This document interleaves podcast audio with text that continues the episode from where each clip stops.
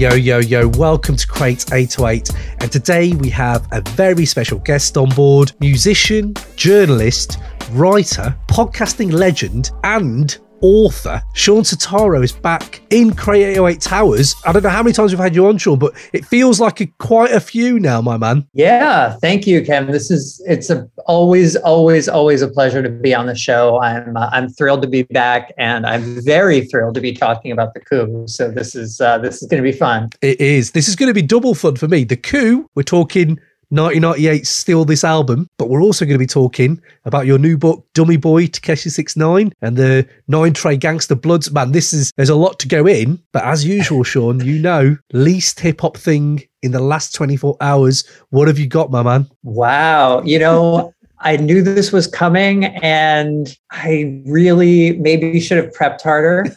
I would say that uh, probably the least hip hop thing that I've done in the last 24 hours is watched a uh, what I'm told is one of the classic episodes of the original Star Trek. Oh, as a kind of like wind down, you know, late evening before bed thing. The yeah the episode with the Romulans. I, I forget the title of it. I, I'm Oh. by no means an expert, but people who are experts tell me that's one of their favorite episodes of the the original series. So what, what drove this you know- Star Trek love? Like, are you doing a marathon or are you just what? what no, we periodically been watching episodes from the the original series just because it's a sort of hole in my education and it's a sort of relatively light thing to to kind of wind down on. Nothing too bad ever happens Mhm. that's not uh, you know resolved. Mm. Uh, and also, we tried to watch a sitcom, and you know the streaming service wouldn't let us, so we had to we had to make another choice I our see. our go-to wife and I's kind of go-to uh, you know end of night sitcom recently has been the nanny. oh, Um, so but we were we were unable to watch that last night. So Oh, no, nightmare. had to had to go with had to go with something else. Nightmare. I, this is what I love about you, man. Everything's in it. You just said there, uh, I had that's something missing in my education. Some people watch TV just to switch off. This man here, no, no, no, no. no. I want to make sure I've got the Star Trek, a little bit of the lexicon in my education. That's why I love you, man. This is why I love you. This is amazing. Uh, but we are going to go into the coup, right? A band that needs to be talked about more, probably, I would say. But if anything, this album you've brought to the table for me, mate, there's not many times I get to dance around the house, fist in the air, screaming, I want to piss on your grave. And if there's if there's One, anything one to of come the out album's highlights for sure. one of the album's highlights. if there's anything to come out of this album, if people haven't heard this album, one, go out there, check it, and two, get in the comments, let us know what you think to it if you have. But Shawn, for you, why was this on the list for you to come talk about, and what is it about the coup that really attracts you to them? one of there there are a number of things that I really love about the coup and and about this record, but I would say that it can be difficult to rap about politics in a way that's engaging and in a way that doesn't sound like, oh, I'm here at a rally and here's a guy rapping about exactly what we're here protesting at the rally, right? Mm. it can be very easy to get bogged down in you know specifics and kind of have it be the message is sort of more important than the music and that's never the coup's bag i think boots would argue that he fell into that trap on his first album Mm. uh, but then quickly jumped over it. I, you know, actually like that first album a lot, but you know, I'll say that it's it's music that engages with radical politics and is also fun, right? It it uses rhyming and humor and storytelling uh, and emotion and all of the things that rap does so well, done by you know an expert rhymer. But it's also funky and it's also in this very specifically Bay Area Mm. kind of funk rap tradition and it's fun to listen to and the politics are good you know I Yeah. don't, you really you can't you can't beat that Absolutely. That you you touched on something there about Kill My Landlord, and I went back and Mhm. listened to that. The fact that tracks on there like funk, like that track funk Mhm. is is so good, and yet it it doesn't marry the two things up as well as this just abs. So I'm glad you said that because it feels like um, you know when you listen to Rage Against the Machine or you listen to folk music like Phil Ochs or someone like that. The message is very much like at a level. I mean, Tom Morello would argue it isn't, but it is right up there. But I would say this album, it's like um, what did I think the other day? It was like I was listening to. Uh, un- I mean, Underdogs is an amazing track. There's so many great mm-hmm. tracks on here, but I think it was the one with Del the Funky Homosapien, mm-hmm. Repo the Man. Repo Man, yeah, the Repo Man sings for you, I think. That's yeah. it. And I was listening to that again, and I was like, you know, the beauty of this album for me is it's kind of what you said. The the message isn't like hitting me over the head, but then I realized, oh, the message for them is just their everyday life. Like their everyday life is what this socialist, Marxist, like kind of ethos is embedded in.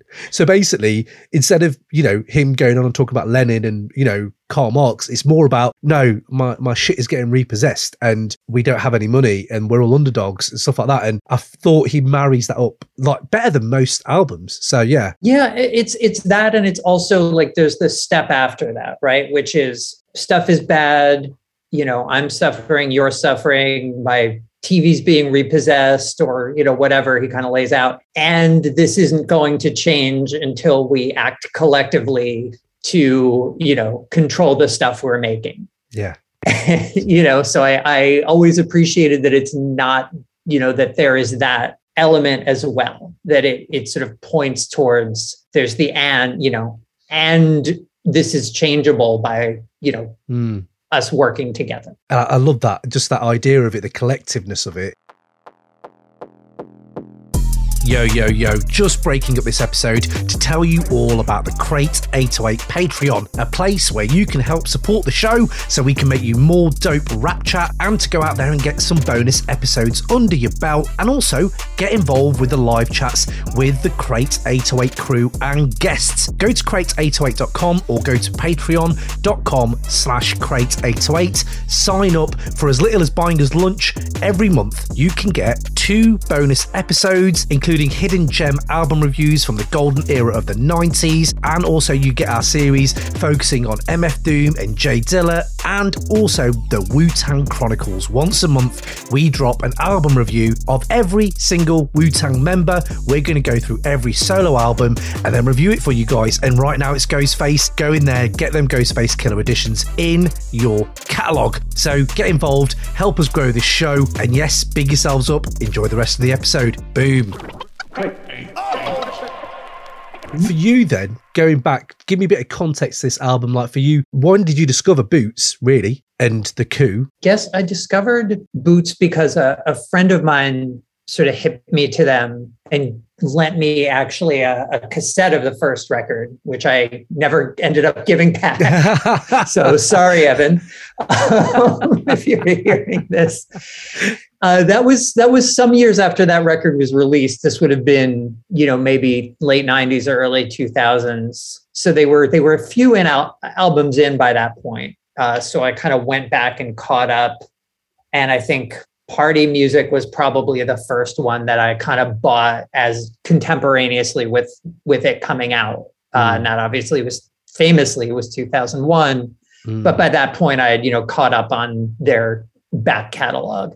Yeah. Um, one of the things I loved about them was that every record was different. You know, there were different sounds, different styles, different approaches, you know, pretty dramatically, I would say, mm. on each record up through, uh, even up through uh, Sorry to Bother You, through the album that preceded the movie of that name mm. uh, by, by some years, but still. Yeah. So that's kind of my my initial introduction to them. I've seen them perform, you know, a bunch of times over the years. Uh, got to interview Boots back in 2012, was which that? was a, a, great experience. Yeah, it was a it was a little unnerving because I was, you know, a big fan. so yeah. was, you know, met him next door to the venue he was playing at, set up some set up a microphone and just kind of went for it. But Yeah. you know, I think it it turned out well, and it, it has been just uh, you know, I've been so I've been following them for a long time now. It's been amazing. We can maybe get in later to his film career, but I Hmm. think you can you can hear on this record that it, him getting into film was natural. You know, there's there's several songs in this cur- record that are almost a suite that are connected sort of by skits Mm. and so that by the time I actually saw a movie of his, I was like, oh, this is like, you know, one of his Yeah. suites on these Coup albums where you have a bunch of songs connect, you know, Yeah. a bunch of things connected. Like the the humor is this similar, the storytelling similar. Mm. Uh, you know, it was that movie, uh, Sorry to Bother You, was recognizably him if you knew the Coup's music. Yeah. So I bet you were really hyped when that come out because obviously you had the background. Oh, definitely. One thing that there isn't enough of, I think, in hip hop nowadays is just absurdism. That Mhm. album, the, the, well, film is very much absurdist, but tracks on here, like Cars and Shoes, is very absurdist humor. And I was like, that's what I think really got me into Doom as well. I, do, I know we've talked about Doom before on the podcast. I feel like he had elements of that. But there was something about this album where I'm like, wow, like he lends himself to that humor. And then I was thinking about, you talked about their other albums and this album and the titles, the album titles, and Kill Your Landlord. I was like, brilliant. I mean, I had Arm and Hammer on the show this year and they were talking about that whole thing has come around again. The cyclical nature of politics and you know cultural uprisings kill your landlord is still a thing in 2021 2020 genocide in juice. If i'd heard mm-hmm. that as a kid i would have just that automatically from the title i'd have been like that's got to be on my must listen I, it's, I didn't get that as a kid. And then this is still this album which i feel like is just one of the best album titles out there i just love the title it kind of encapsulates everything it sets the record in a lineage, right? Because it's it's an homage to uh, to Abbie Hoffman to steal this book, mm-hmm. and so it kind of sets it in in a world of radical and revolutionary politics from the album title onward. yeah So I always always really love that, and in the same way that Boots will quote or interpolate a couple rap lyrics on this album, right? He does it with NWA Mhm. or whatever, and if, I think a few other times as well Mm. um, to set the album in kind of a hip hop tradition, right? He turns that, or it's Ice Cube, right? He says, uh, yeah, and yeah, Ice Cube on on the on Gangster Gangster, I think, an NWA song. He changes it to, uh, you know, contesting, contesting, one, two, three, right? Yeah. Um, yeah so I, you know, so he, he- there's a lot of this record about like, yes, it's it's original in a lot of ways, but obviously he, you know, he samples P Funk in a in a very obvious way yeah uh, on the you know sort of the album's central song. Like it's it's very much in a tradition. and that whole like you said the tradition of i don't know even, even the um the musicality of it i just love the musicality of it but uh, tying everything down is the humanity of it i think there's a very human outlook to everything which is you know what i was saying earlier Yo, what up, y'all? This is DJ Premier, and you're checking out the Crate 808 podcast. Hey, yo, yo, yo, this your boy Farrell March, and right now you are rocking live with the Crate 808 podcast. Yo, what's up? It's Del, the funky Homosapien, down with hieroglyphics, the funk pimp. Come on here for some good shit. Yes, yes, you are rocking with the best. This is the one and only Just Blaze. Right now, you're checking out the Crate 808 podcast. This is Open Mike Eagle, and you are currently rocking with the Crate 808 podcast. Yo, peace and love to this homeboy Sandman, and you're rocking with the Crate 808 podcast. It's the place to be. So good for you. Hey, what's happening? This is Trevor Nelson, your R&B ambassador, talking all things R&B and hip hop on the Crate 808 podcast. Hey, yo, yo, check it out. This the rapper Big Pooh. And I need you, you, you, and you to make sure you check out this week's episode of the Crate 808 podcast. Tell everybody the rapper says so. we have these categories hidden gems most rewardable moments. But one of my categories i like to talk about is the five mic moments the moments of like almost pure perfection on an album or from an artist. I mean we have to talk about me and the jesus pimp in a 79 granada last night. Like uh, for me that's one of the apexes of boots's career. For you tell me how you feel about that song then and how you feel about it now. Yeah, I mean, look, this this is absolutely a highlight of the record, and yeah, maybe you know certainly of of his career as well. It just works on a bunch of levels, including some levels I didn't even realize until this week when I sort of looked at some stuff he had said about the song. Yeah. Here's the thing about message and writing. This song, according to Boots, there were sort of two parallel ideas that started the song. Hmm. And one was one was theoretical. One was I want to write a song about how sexism against women also hurts men's lives. Right? That's the the the theoretical basis of the song. But also the artistic genesis of it was the very first line, right? He was smiling like a vulture as he rolled up the horticulture. So that pops into Boots's head. That starts a question of who is this character? Who would smile like a vulture? What does that mean? What does that Mm. person look like? And that started this character of Jesus the pimp. So there's both, right? There's a point to it, but there's also like a very character driven, detail ridden storyline. And, you know, Boots is very open about that. He says, look, you know, if I told you what happened in the song, it wouldn't be that interesting. But I put the details in there to draw you in and to sort of bring you into the world of the song and ultimately to sell his point, right? To sell mm-hmm. sort of the the ideas and the conclusions of the song, right? And to sell his sort of central thesis. It's amazing. I, I will say the other thing about it that I don't think I even fully realized until maybe yesterday was I, I was looking at some stuff he had said about it. And he'd said, look, not only is the song about, you know, overthrowing this sort of sexist pimp ideology, but it's also, to his mind, about Jesus also represents this idea of that killing the Jesus character represents Black folks being part of this is his words, quote, Black folks being part of movements that have a class analysis as opposed to a bourgeois nationalist analysis. Wow. So basically saying like it works on that level too of like you have to kill the kind of like respectable bourgeois idea and you need to like join with people around you look at the world for what it is look look at class relationships and see what's going on. So it it i didn't get that until i literally read him say it but i think it it works. You know he's not Hmm. it just works on so so many levels and it's an amazing story right Yeah. in just the way it's organized how this this idea of the the computer metaphors right the Oh. micros you know one line that comes back and back back again and sort of changes meaning each time is like you know don't be microsoft be macintosh with a hard drive right you know it's funny when you first hear it oh soft hard computers you know microsoft mac but kind of it changes meaning throughout the course of the song so that you know by the final time you hear it it's when he's kind of flipped the script on the on the Mm. jesus character Double clicked. just yeah just just an amazing piece of work Yeah, I, I was looking through it line by line uh, the other day, and I can't. There's not one wasted line on that track. As in, Mhm. everything is just so well. It kind of equates to what you've just said. So deep. There's so much depth to it. It's very easy to go to novels and be like, "This is one of the most novelistic songs I've heard." But more than just like the telling of the story, it's the complex like the complex nature of all of it. It's not black and white because there's even moments where I think the bit that really breaks my heart is that whole bit where he's it really encapsulates the cycle of trauma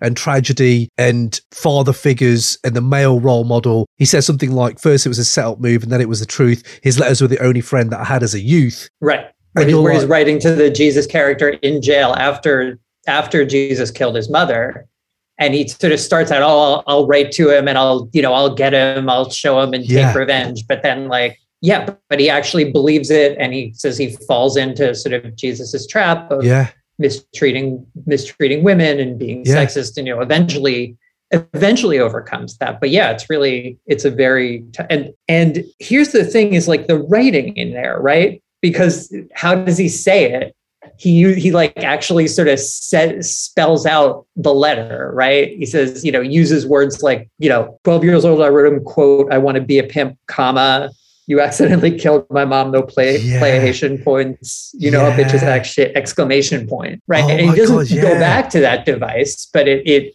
you he really sells the idea of he's writing a letter by like Yeah. verbalizing the the punctuation marks. That's mad. Yeah, I didn't even think like that. That's so true. He's actually exactly.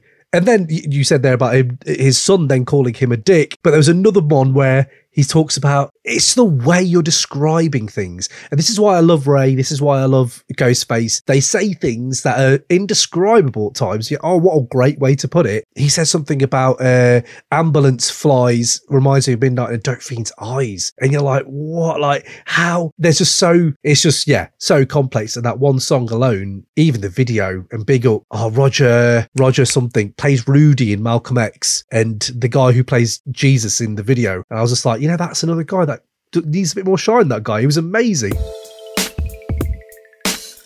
Hey, what's up? This is Black Thought, and you are now rocking with the Crate 808 podcast. Yo, yo, yo, yo, yo. This is Stretch Armstrong. Ooh, my name is Bobbito Garcia, aka Cool Bob Love. You're now listening to Crate 808. Hey, yo, what up, y'all? This is Prince Paul, and you're rocking with Crate 808 Podcast. Yo, it's Evie Evidence, Dilated Peoples. You're rocking with the Crate 808 podcast, my favorite shit. Let's go. Yo, what's going on, y'all? This is Masta Ace from Brooklyn, New York, and you're checking out the Crate 808 podcast. Real hip hop. I know that track gets a lot of love generally, but if there were any like hidden gems where you feel like that one deserves a bit more love or a bit more shine, were there any that came to you? Absolutely. I would say there's a there's a couple definitely. I would say, you know, for one thing, the Repo Man sings for you. Uh, neither Boots nor uh, R.I.P. Pam the Funkstress, the Mhm. group's DJ, neither of them really liked the song that much. I love it. I think it's it's just such it takes such a relatable image, right? The idea of the Repo Man and really turns it into something about like class consciousness, how the banking system works. Yeah. And it's also just such a perfect use of Del as this kind of like eerie, you know, dangerous repo, you know, Yeah. repo guy who's coming for you. Yeah. Um, yeah, and just the way they use kind of the piano hook, you know, first it's catchy, but then it's sort of eerie when the repo man is actually singing it. Like yeah, yeah, yeah. yeah, la, la, I think it's yeah. I I think that's a just a really a really great song. and really visual. Um, like you said earlier, you could tell he was going to be, and he is making these things visual. And as I said earlier, that is on, the ground Marxism. That's not like uh, you know lofty ideas. Again, this is you know actual functioning capitalism. And you know, there's another thing that's funny about this. I was listening to it and thinking, how many communist rappers really are there? Like, I know Mortal Technique has his thing, but like, how many people really go in like this and, you know, really in a system that is inherently inherently about putting people above everyone else in wealth. you think hip hop hip hop is all about that, you know, lifting one man up in a capitalist system to be the one who's got all the money.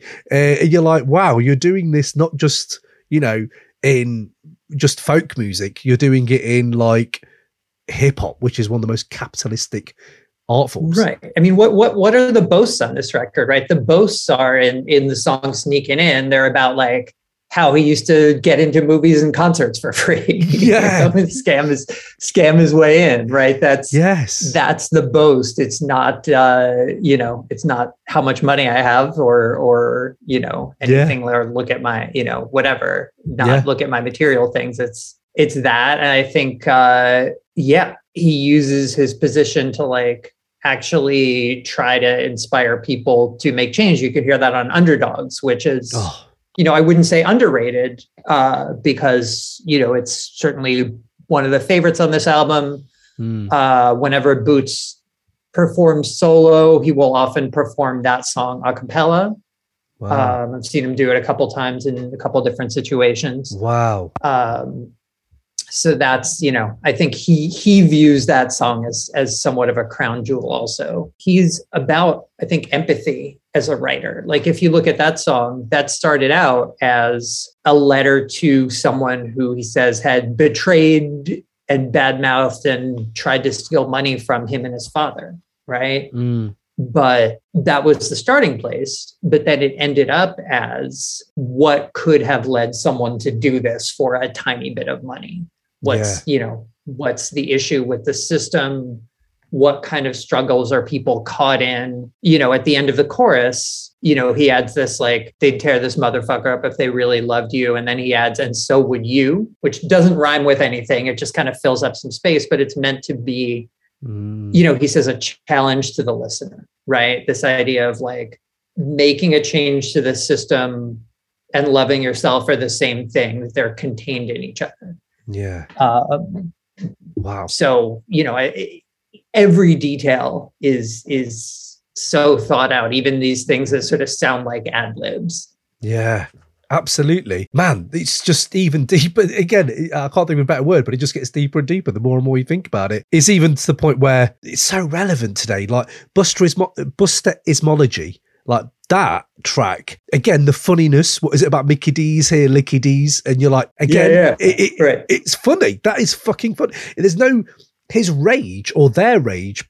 Pam and his rage aren't really like fist in the air, blow things up. It, they do have tracks like that, but on this album, they kind of hide it in this really vitriolic kind of, uh, not vitriolic, but like kind of sharp edged humor, if you know what I mean. And you're like, yeah. And, then you hear that that actually happened, uh, like his Mickey D's, that the McDonald's thing is a. Right.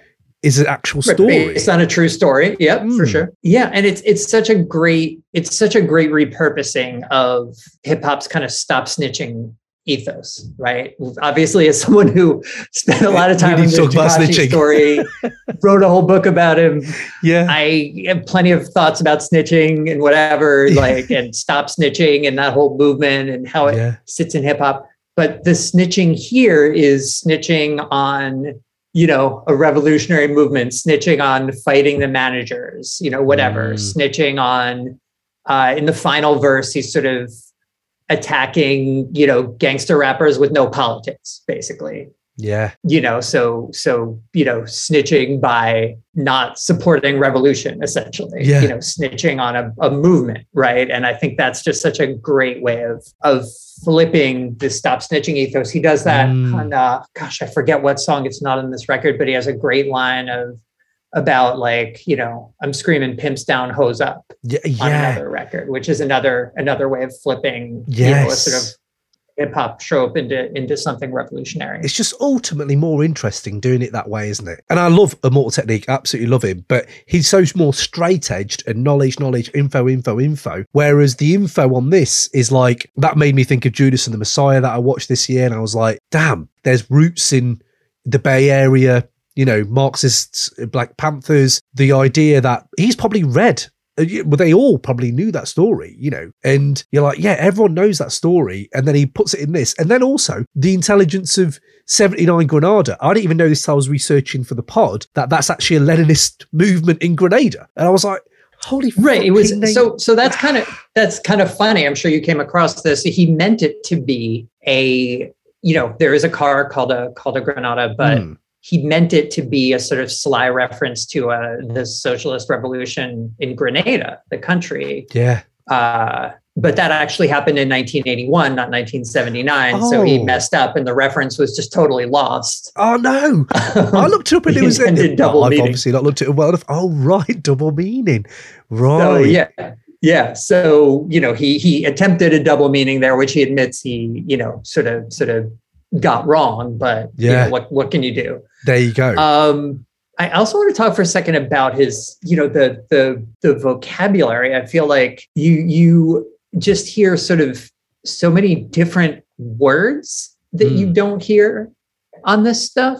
Um, I think even on the first song, right? He has he has that line that uses the word epidermis instead of skin, right? I feel my epidermis at its firmest just before a skirmish, and it's yes. like a relatively throwaway line in the context of the song, but I feel like you know taking the extra time to find the rhyme, to find the unusual word, and fit it into the context is just like is amazing. That's the shipment, Um, isn't it? He says it on the shipment, I feel. Yeah, yeah, the shipment on the first track there. Yeah. Uh, you know another thing Um, about shipment, by the way, great opener, but the mystical impression. the mystical impression is incredible. The mystical impression is, is so on point. I'm so glad you went there with me. I was like, this is incredible. But I was listening to it and I was like, who the fuck in 1998? Remember, this is 1998 in hip hop, so incredibly commercial. Who the fuck starts off with a harmonica like sample on their Right. hip hop album? And then I was like.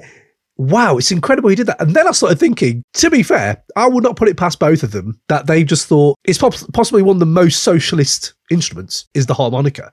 Like it really is. Like Woody Guthrie, I know Dylan was going in there, I know Phil Ochs. The folk movement in America generally relied heavily on that instrument. And I don't know if it's just me, but you can't help, as you've said, you read these things into it and you're like, yeah, they probably did think, yeah, let's start off with some uh, bluegrass, you know, music. It's amazing. Well, it's incredible. That, that song, by the way, you know, has one of my favorite lyrics in the whole record on it, uh, which again flips a flips a, a you know hip hop trope of you know KRS by way of Bell Biv DeVoe line, right?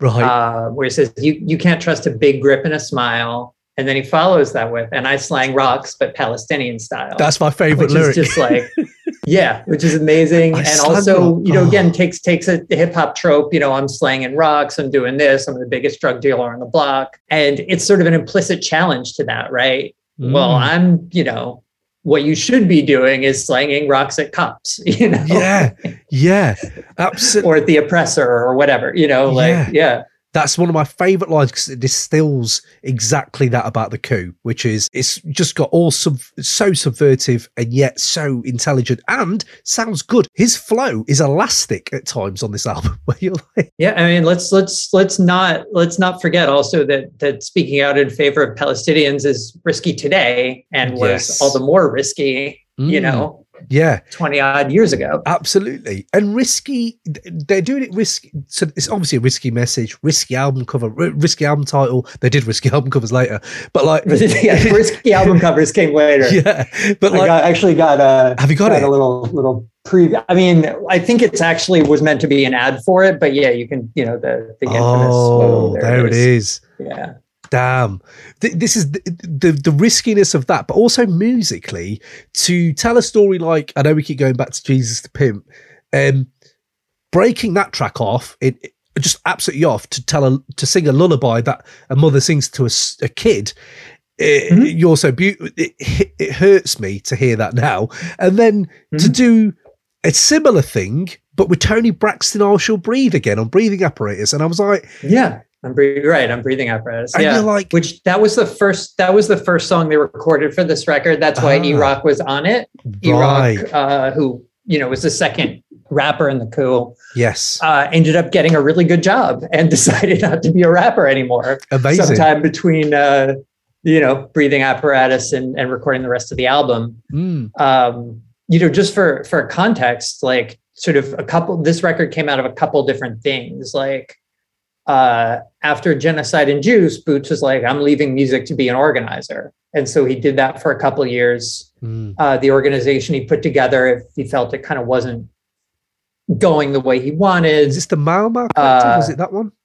No, th- at that point, I think it was Young something. I'll, I'll have to look and get it. It was a right. separate separate organization. Mau Mau Collective was sort of his name for the musical Mhm. crew of people who, Right. who you know in music. So 1997, uh, he hears Dead Prez for the first time and kind of gets re-inspired. Wow. Um, and that, that made him realize that political hip hop could still be a viable thing. Uh, and he begins working on the music for Steal This album. Yeah. So that's sort That's of amazing. like, and right, right around this time, uh, he starts performing with a live band for the first time. He'd always used live musicians on his records, but he Mm. finally found, essentially found people who would work cheap enough that he could afford to use them as a live band and I I can't help but think that also had some influence on this album as well. Uh, Mm. by the time it was recorded in in fall '98. Yeah. And it was nice to hear. Well, I never got to see them live, but I, I see the live videos of DJ Pam, the Funkstress, and you're like, incredible. She must have been incredible, like to see. And it's just interesting that they, them two, I know E Rock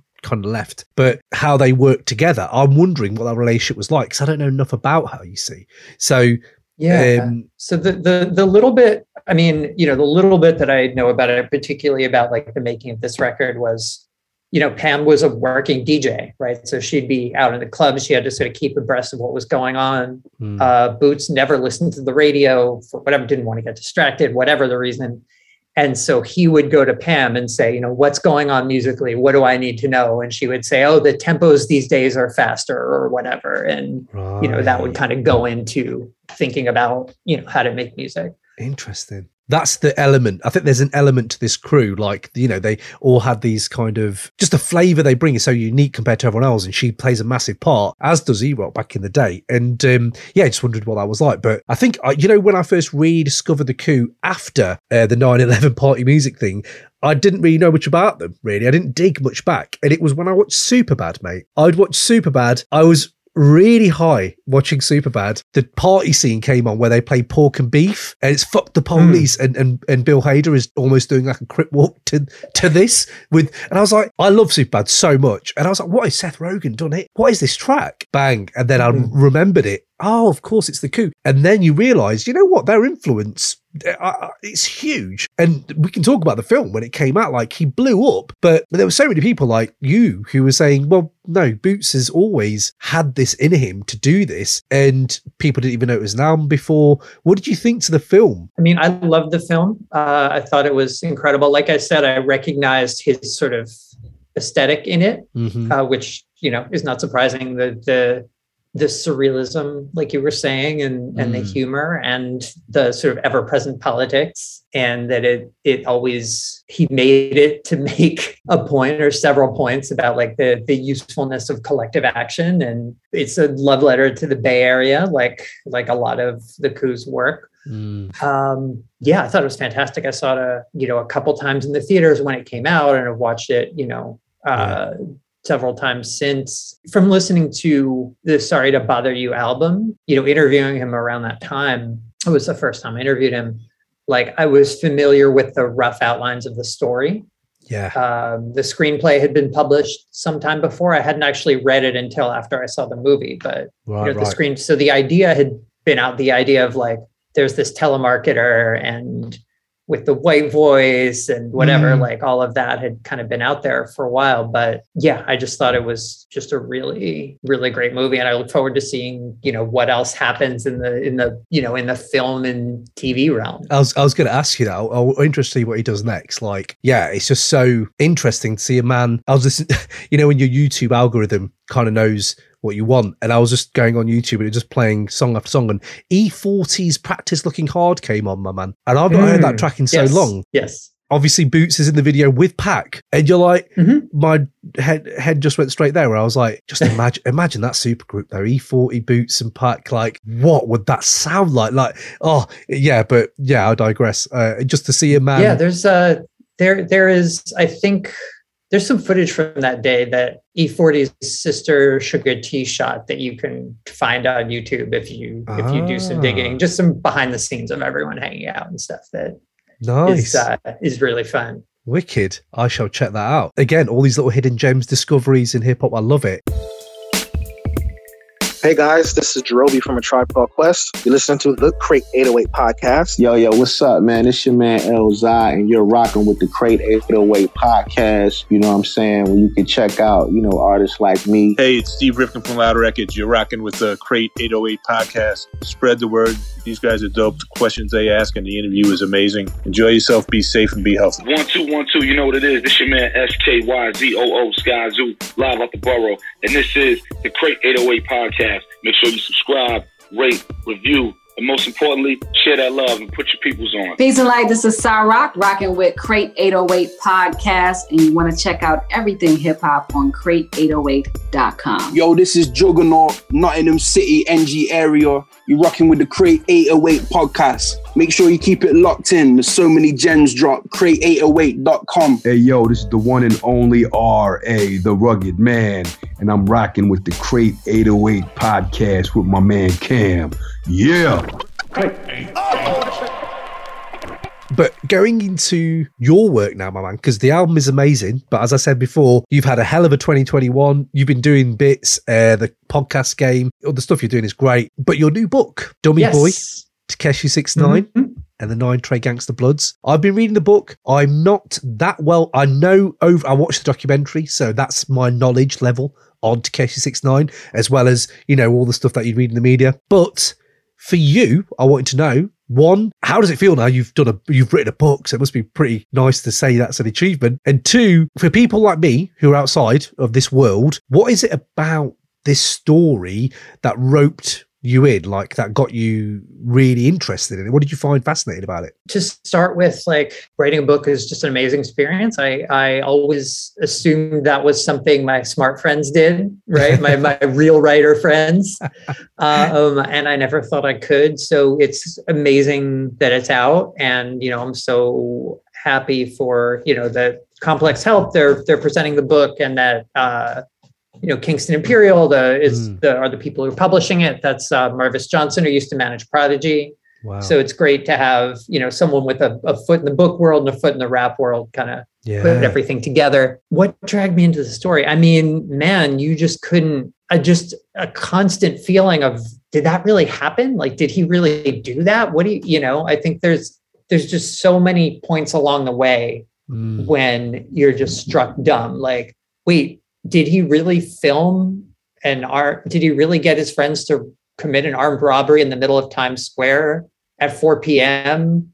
Yeah. You know, and then film it and then send the put send it to a DJ to put the film on the internet? Like, what? You know, there's so many, so many things that at first glance seem confusing and wild and amazing Mm. uh, that I kind of needed to make sense of, you know, bit by bit over time by talking to, you know, scores of people around him and going to all the court things and whatever. Like I was finally able to really, I think, get a grip on what was behind all of these sort of outrageous headline getting things. In a larger sense, I'll say also it really, it's a story of the Trump era, right? It's a story Mhm. of attention and the the attention economy and the what you know these things your phones do to you with the constant like Mm. are enough people clicking on my thing or and you know do they like me you know and needing this constant attention to sort of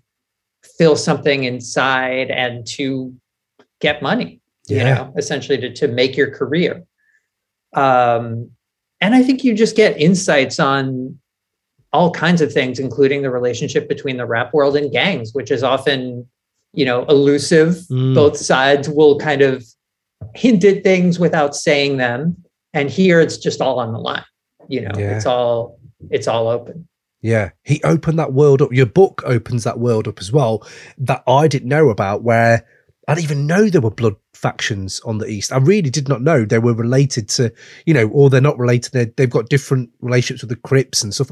And just that world, the world building of well, the book was incredible, man, because it gives you that. It really sets that out for you, and then how one man or boy could navigate navigate all of that with some awful stuff and yet some just fascinating stuff where you're like jesus like to do what he's done. It says a lot about the american system as well i feel. A lot of the stuff that either he's forced to get into or he gets away with it's just so much so much in there where i was like wow like it's like a quagmire in a weird way. Um, i was going to ask you because in there he calls himself a troll who knows how to rap.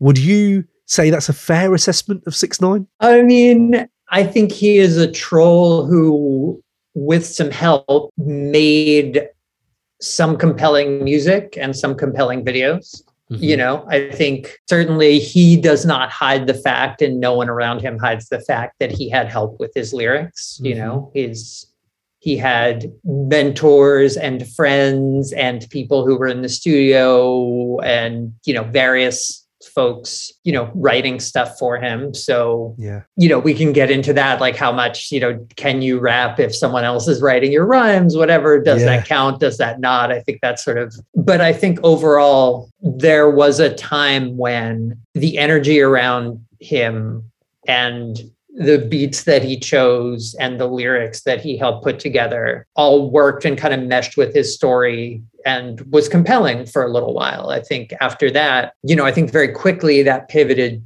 in my mind to once he was a star, it kind of became, well, I have to do, you know, these types of songs in order to stay a star. And I have to get these guest star, you know, guest rappers in order to stay a star. And it quickly, to my mind, became kind of generic. Yeah. But before then, during his rise, there were there was at least some compelling music uh, Yeah. for me. the SoundCloud wave that kind of Mhm. came he he was in and came out Mhm. for you it's been a while now since that's kind of been around but for you what is the la- lasting legacy of that era in your eyes the thing about SoundCloud rap, I get into this in the in the introduction of the book, is it really mm. threw people in music media, or at least you know those of us at Complex. Like I can't really speak to anywhere else for a mm. loop because these guys didn't really need us. Right? They could open their phone and talk to hundreds of thousands of people at a time. So, what to them was the benefit of submitting to an interview where you can't control the question? Someone might ask you something uncomfortable, you might not know the answer, whatever.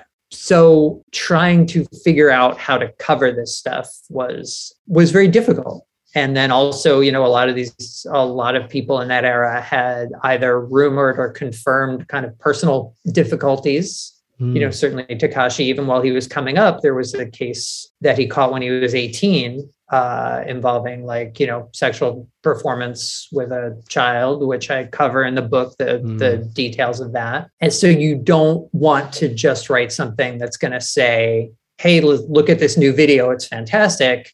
You also don't want every article to start with you know four paragraphs of caveats because people's eyes are going to glaze over and no one's going to read it. I don't know if we've fully solved that yet as a as a you know music media right? It's Yeah. been what 3 years or so? And Mm. i think people are still grappling with that. Are you know do you cover how do you cover or how do you cover artists with objectionable things in their personal lives? Uh, how do you cover artists who would just as soon go on Instagram as show up for an interview? Mm. You know, these are very real things that the SoundCloud wave sort of first really brought into the mainstream. And I, you know, we're still grappling with that today. You know, I think you you can, you know, you can look at all of the stuff that uh, you know, continually comes up you know, Mm. all the time. I mean, I think I don't need to enumerate the examples. Yeah, yeah, it, it's yeah, it is absolutely interesting. But then what I love is that yes, it's but there are other mediums now for us to try to dive in, and hence, like I said, you know, you're working kind of true crime podcasts that uh, marrying into the hip hop world. This book kind of does that as well. But then I also see like um, you writing pieces on like art rap, and I was like, you know, the interesting thing is like even though uh, there's so many of these eras, I'm glad there's someone out there who's still reporting on the music that's kind of a bit more current now. So yeah, big up on that art rap article. I really enjoyed that one. But Oh, thank, thank you. Yeah, that was that was thrilling to do because you know most time, you know, the the when I was writing features at Complex, like there's always this thing of you want stuff that's in the Venn diagram of stuff you're actually interested in and stuff the audience is going to like. Mhm.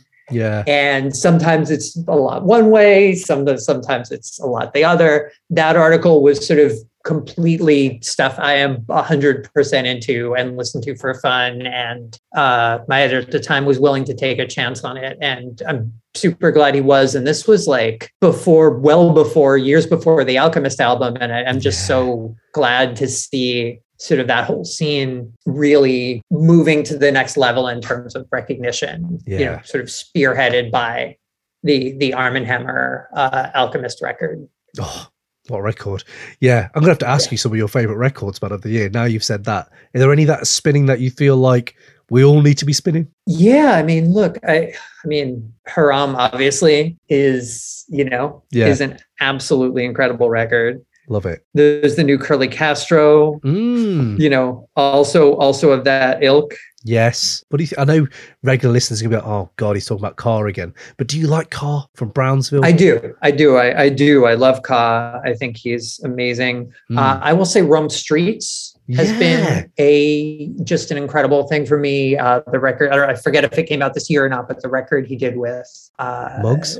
With Muggs was amazing. And, you know, he's done some stuff with Ransom. I also love Ransom. The series of EPs he's put out has been great. The Muggs thing's You know. interesting because Muggs to me is is kind of fascinating. The music he's making, his music with Crimeapple this year has been incredible for me, and there's been loads of stuff. Oh, yeah, yeah, yeah. He's done some great stuff. Absolutely. But before we go, then I was actually going to ask you go go back to the book Because obviously now you transitioned to being an author. I'd like to hear how you're finding that. Is it what are the just difficulties you found there? And the second thing is like, what are the next stories that fascinate you, my man? Is there a common thread to the next move? writing this book was you know very challenging you went through three whole drafts you know Oh. essentially like but i am thrilled with how it turned out and i really wanted it to be the last word on this thing right? This is sort of the end of what i have to say about it hopefully. I mean who knows? Anything could happen. It's but I feel like all of the stuff that was not able, I couldn't put into the podcast for various reasons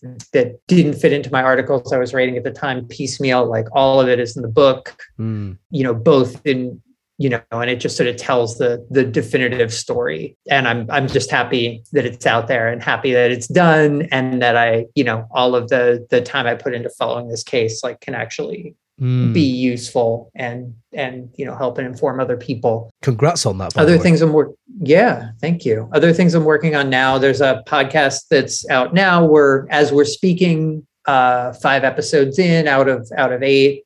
Uh, this it's the second season of Infamous. The first season was about Tekashi. Mhm. The second season now is about the rapper YNW Melly, who's a Florida rapper who's accused of killing his two best friends. Wow. Uh, he's actually still in jail as we speak, awaiting trial for it. Uh, Mm. you can find that on Spotify. Just you know, search Infamous. For sure. Um, so, you know, on the finishing stages of that, you know, readying the last handful of episodes for release as as we speak. Yeah. Um, so that's been great. And I I don't want to say too much about there. There is a follow-up book plan that I'm hard at work on. And I would say, you know, hopefully about 75, 80% done with a first draft. hmm Um, and I don't want to go too into detail about it, but I'll say that it, it it looks at other issues around rap and policing that I did not get into in the in the Tekashi book, kind of the wider spectrum of rap and policing. The Tekashi case was sort of anomalous in a lot of ways, in that like it was a federal case. It was done in the, the Southern District of New York, which you listeners might not know is kind of like the crown jewel of the US justice system Right. uh, because it includes Manhattan. A lot of high profile cases are there. All of the Trump related cases are always there. And, Mm. you know, Jeffrey Epstein and all of these crazy, you know, high profile Yeah. uh, federal cases are always uh, are in there. Uh, the judge, I think, took a lot of time to figure out how culpable all of the defendants were. You know, you did this, so you deserve five years. You did this, so you deserve twenty years. Like, Right. and is federal is time in federal prison a great punishment for someone? I would argue no. But if that's where you're at, you know, if that's what your job tells you to do, I think he did a Mm. he did a reasonable job in terms of determining culp- culpability. Uh, He had some blind spots, I think, that I get into in the book. But overall, I think you know you are dealing with people who were involved in some real crimes. So I wanted to look at more kind of systemic issues around rap and policing and how that works and the history of it. So that's what I'm working on now. That's fascinating, man. I don't know if there's like a common theme you go to, but I do know when I read your stuff, it does really transport you there. And and the point is, it's a story that is bigger than just the characters. It is a story about the system and about America and about hip hop. So everyone do go check out that book. It's uh, really yeah, just a great read so far. So and the podcast as well, man. I need to dive in. I don't listen. I don't listen to enough podcasts. After doing a podcast that takes so much time up, it's the annoying thing is I don't actually get to listen to any now. So really I, annoyed. I, I, I, I hear you when I when I was putting out uh you know I was putting out a show a week or a show every two weeks Oh. you know with with the cipher it definitely yeah. cuts into your you know the last thing you want to do is like oh another podcast where people talk about rap that says sign me sign me up sounds great you know? Exactly, exactly, exactly. All the podcasters to this, thank you for listening because I know it's it can be it can be a slog. So ev- all the podcasters, big yourselves up, man. But as well as yourself, man, and I, I love the fact you're still doing that as well because um, it can, you know, text is great, but for me, it just the yeah audio and the cipher, and you know how I've said this yeah before it- you, man. it's so. it's yeah i mean look the cipher was great i am very proud of it the archives will be free for as long as i can you know make that happen it's amazing. um this is different Mm. obviously and this this kind of form of narrative storytelling that i've stumbled onto has been great like you get yeah.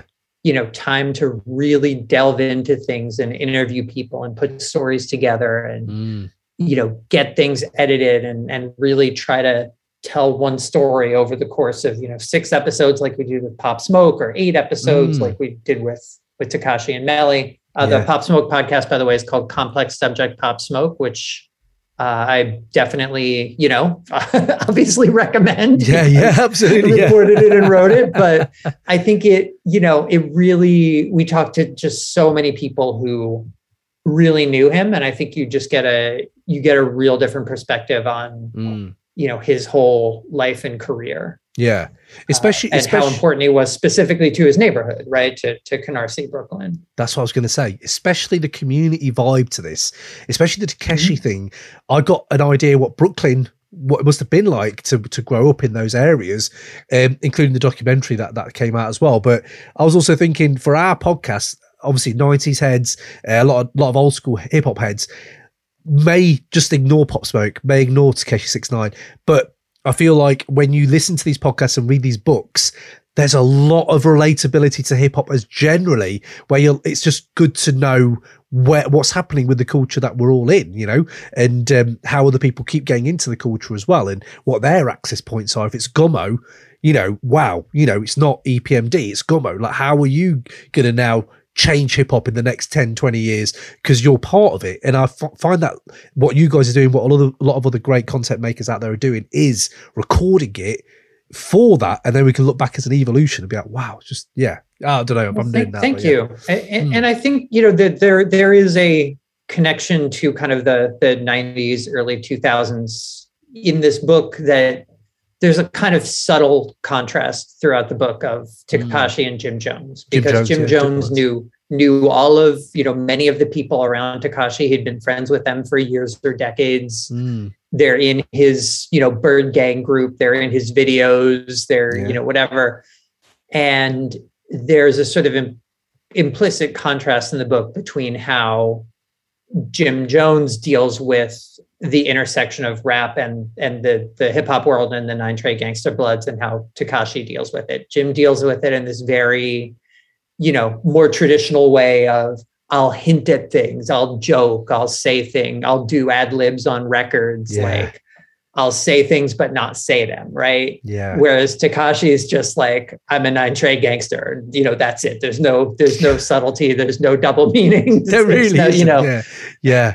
it's, Yeah. it's just just out out front from from the word go. Yeah, absolutely. What a way to put it. What a way to put it. But sure, man, everyone go check out that book. Go check out the podcast. Go check out the coup. I mean, if any music needs Yes. lifting up, it's the coups, man. And and and, and mu- art Please. like this needs to be lifted up. So uh, I hope we gave it some shine and got you guys. One thing I realize is people don't actually listen to a lot of these albums before we talk about them. So it's quite nice that they go back and listen to them. They're like, oh, I didn't know this was even you know what this is about. So I'm glad that we get to do that for a, for a few people. But Shawn, before you go, the last great piece of music you heard could be old, could be new, just the last great piece. And feel free The to check last the Spotify. great piece of music that I heard. Let me let me actually Mm. jump into jump back into Spotify and check here. I read. I just finished reading. I was lucky enough to get a galley of uh, Dan Charnas's upcoming biography of Dilla. Dilla right? time. which is Dilla Time.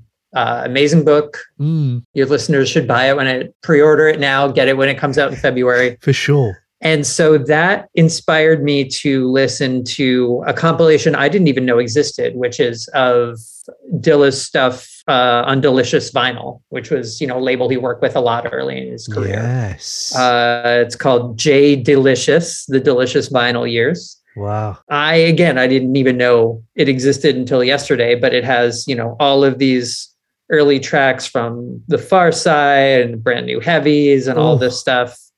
And there are instrumentals on, you know, it's the songs and then followed by the instrumentals. Oh. So I was listening to the instrumentals and really just trying to soak in, you know, hear it through the through the ears of uh, you know, try to take in some of the stuff that that Dan talks about in the book in terms of Dilla's relationship to time. Mm. Obviously, you know, in the title, but that's sort of one of the one of the big themes of of the book of, you know, why he was unique as a producer. I won't even Yeah. attempt to do it justice by by paraphrasing. But it's Uh, you guys will just have to read it. But it's yeah. beautiful that uh, oh, I love Dilla, and we've started a Patreon, and we've just done a Dilla series. So this is gonna, I've got Oh, to get amazing. that book. I've got to get that book, man, for sure. Shawn, thank you again. I'm now going to go listen to some Dilla. And uh, yeah, as I say all the time, man, the doors are open anytime. Anytime you want to jump on the next book or whatever, we're always ha- we're always honored to have you on, man. So yeah, absolutely. Thank you, Cam. It's such such a such a pleasure to be on.